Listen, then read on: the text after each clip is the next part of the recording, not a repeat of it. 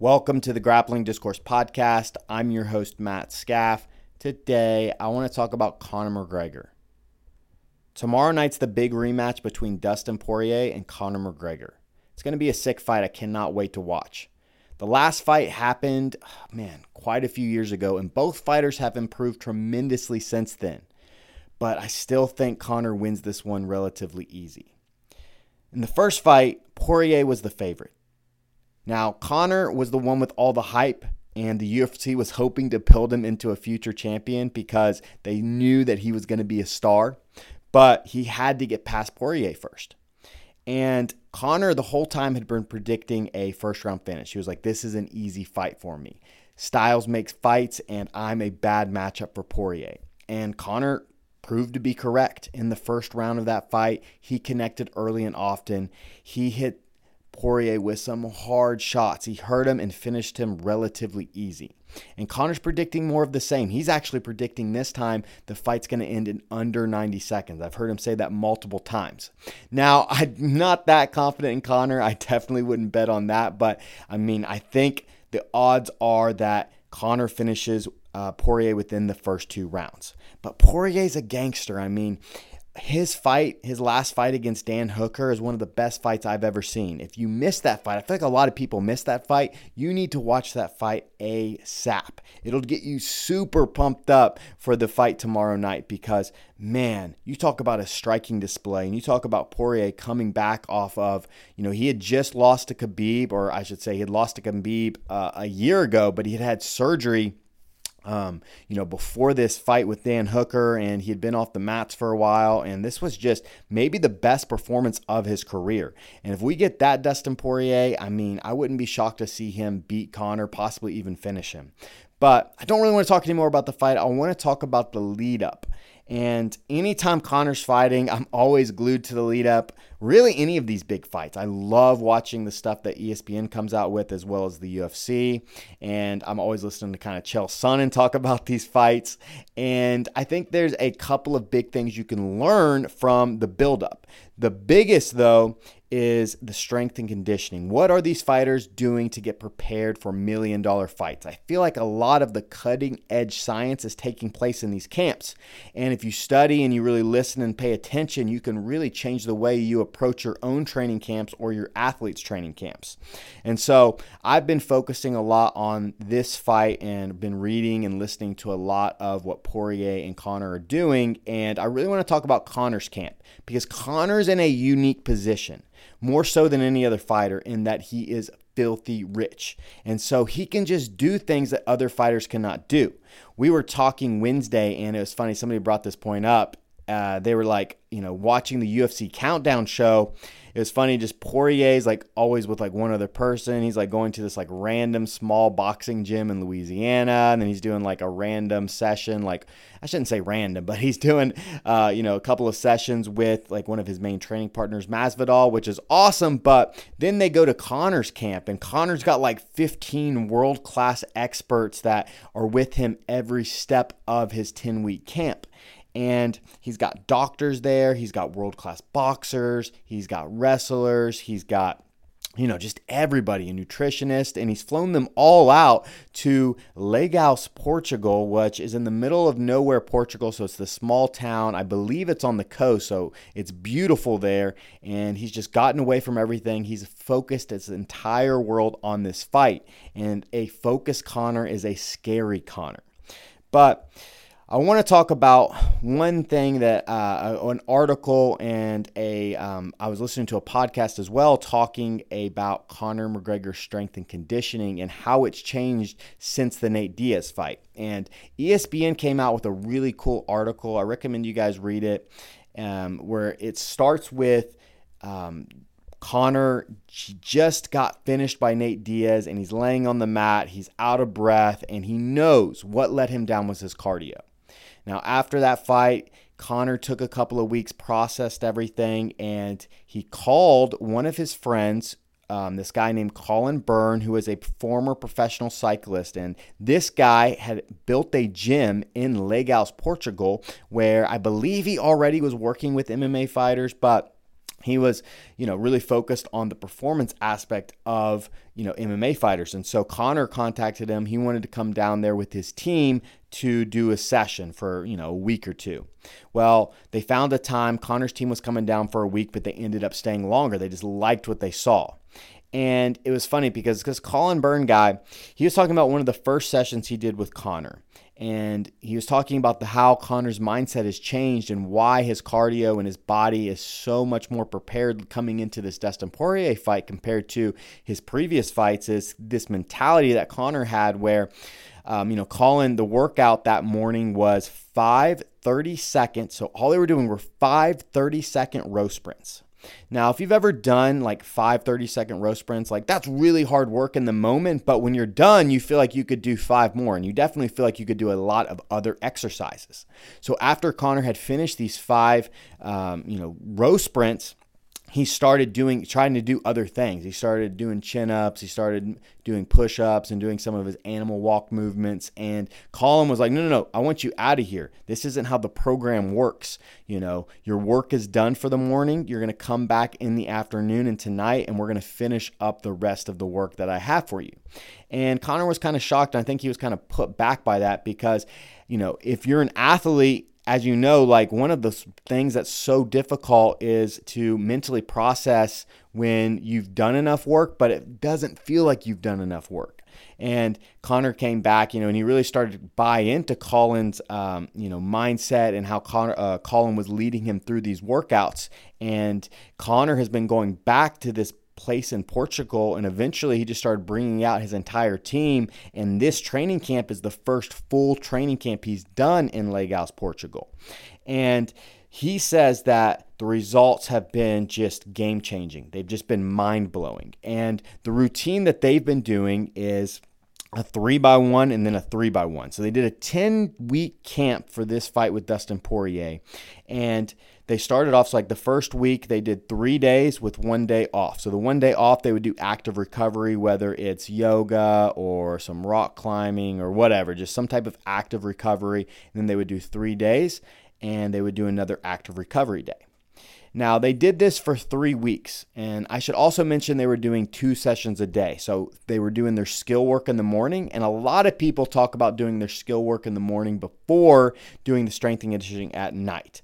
It's funny. In the past, fighters used to do the exact opposite. They would want to be exhausted, you know, because they're like, I want to, you know, really getting that mindset and how I'm going to feel in the fight. So they would get themselves exhausted from strength and conditioning, and then they would go in and try and do their skill work, but their skill work wouldn't be performed at a high level. And they really hurt the skilled work because they were so tired. And so a lot of camps, and it's cool that Conor's camp as well, they're starting to do their skill work before their strength and conditioning. So, anyways, they did that three by one, three by one, and they did that for three weeks. And then after three weeks, that fourth week, they took the whole week off. So they did a week of active recovery and they did things like yoga. And I think one, maybe two days, they did some mitt work, some just light mitt work. But the whole point was for Conor's, um, you know, body and his mind to recover fully, and then they went right back into three more weeks of that three days on, one day off of two a days. And they did that for another three weeks. Then they took a week off, and I think they started to taper down. And now it's fight week. So obviously, you know, the hard work's been done. But that's what Conor's uh, camp did. Uh, leading up to this fight. And it's funny, I feel like it's really validated a lot of stuff I've been doing recently and how I've continued to change my own training schedule and how I'm hoping to train, uh, change my athletes uh, that I'm working with, um, how I'm hoping to change their training schedule. In that, you know, I'm doing a three by one, four by one, one or two by one. So I might do four days. I try to never, ever, ever train five days in a row. Four days is the max, but I'm really preferring to do three days on, one day off, two days on, one day off, and then possibly a four days on, one day off. And that one day off, I really like to get outside. So I like to either go to the outdoor mall, I like to walk around a like a park or I like to kind of go out with my family or my nephew to like, uh, especially like my nephew and my niece, and go to a jungle gym and kind of move around with them for an hour or so. Um, and I feel like that really gets me geared back up to, to do Monday. Now, the one thing that I still struggle with, as you guys know, is taking that full week off. I've talked about it plenty times in other episodes, whether, you know, I was talking about how Rickson Gracie did it, but now listening to Conor do this, especially leading up to this million dollar fight. And I think that's what we have to really put into perspective is that Conor's camp is getting him ready for a fight where he has potentials to make millions and millions of dollars. And if he wins, or I should say he is going to make millions and millions of dollars, but if he wins this fight, that he's going to 5x that money. Like if he beats Dustin Poirier, there's a really good chance, especially if Khabib truly has retired. Like he's fighting for the title next. And then, you know, a lot of people are talking that he's going to fight um, you know, either Manny Pacquiao or another really famous boxer next. I mean, we're talking about if he loses this fight, I mean, he's still going to be a cash cow, but like we're talking about the difference maybe between a $20 million fight as his next fight compared to a 100 or $150 million fight his next fight. So, man, this camp is super important. And so for them to take a week off during their 10 week camp is almost unheard of. I mean, 10 years ago, especially prior to 10 years ago, I mean, people would have thought you were an idiot. They'd have been like, dude, you have the biggest fight in the world coming up. Why are you taking a week off? Why are you not in the gym three times a day, let alone, you know, you're taking a whole week off? And so, I really think it's something that we all should think about, particularly if you do have that, you know, the signs of overtraining. I really want guys, like I would even like to just have this printed out or posted somewhere on 10th Planet Decatur, like inside the training room, just a list of symptoms of overtraining. And I've just done such a good job uh, over the past year. I would say, really, since the beginning of 2019, of not getting overtrained. I feel like I really listen to my body, and the days I feel good, I'll do like really hard sessions. But if I am feeling a little bit overtrained, or definitely like if I'm sore and I don't feel like I've recovered, I'm doing a great job of you know, sitting out, focusing more on coaching, and really prioritizing coaching on those days has really helped me get over that mental side of things of like, oh, I'm not doing enough. Oh, I'm not getting better this day. This guy's going to pass me because those negative thoughts are what lead us to doing more work.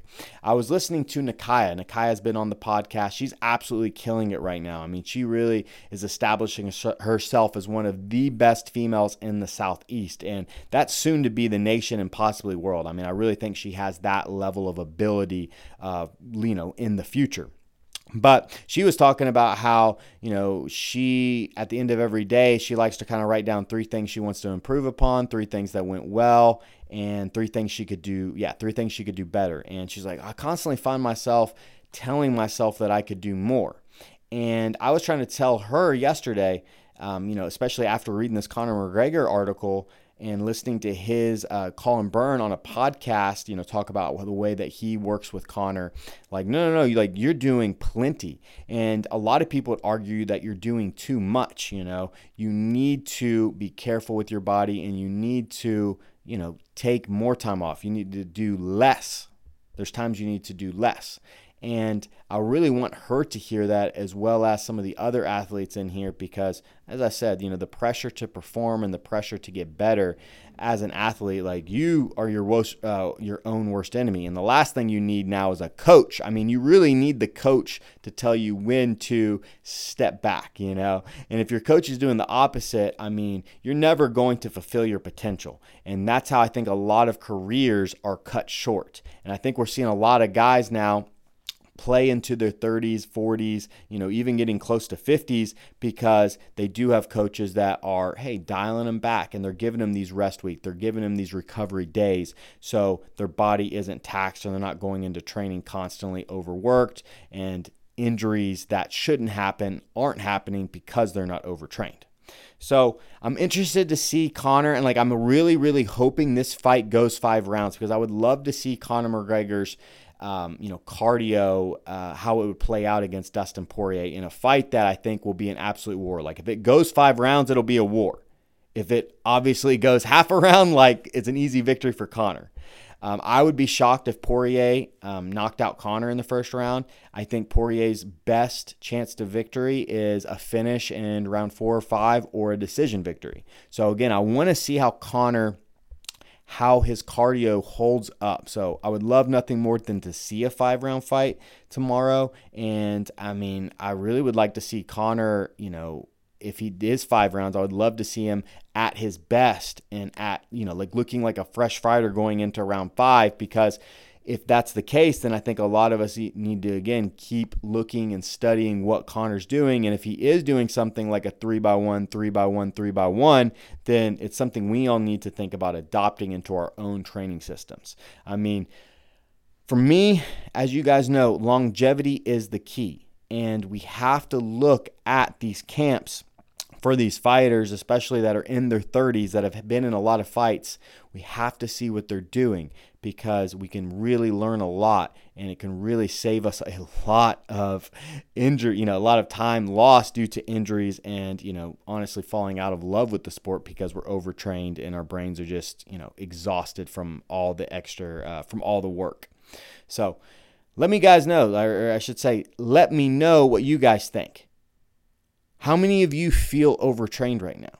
How many of you feel like you could really benefit from adopting some type of cycle um, like Conor McGregor's using? Or a cycle similar to what I'm doing, where I'm doing a maybe two days on, one day off, three days on, one day off? Let me know. Also, let me know who's going to win this fight tomorrow night.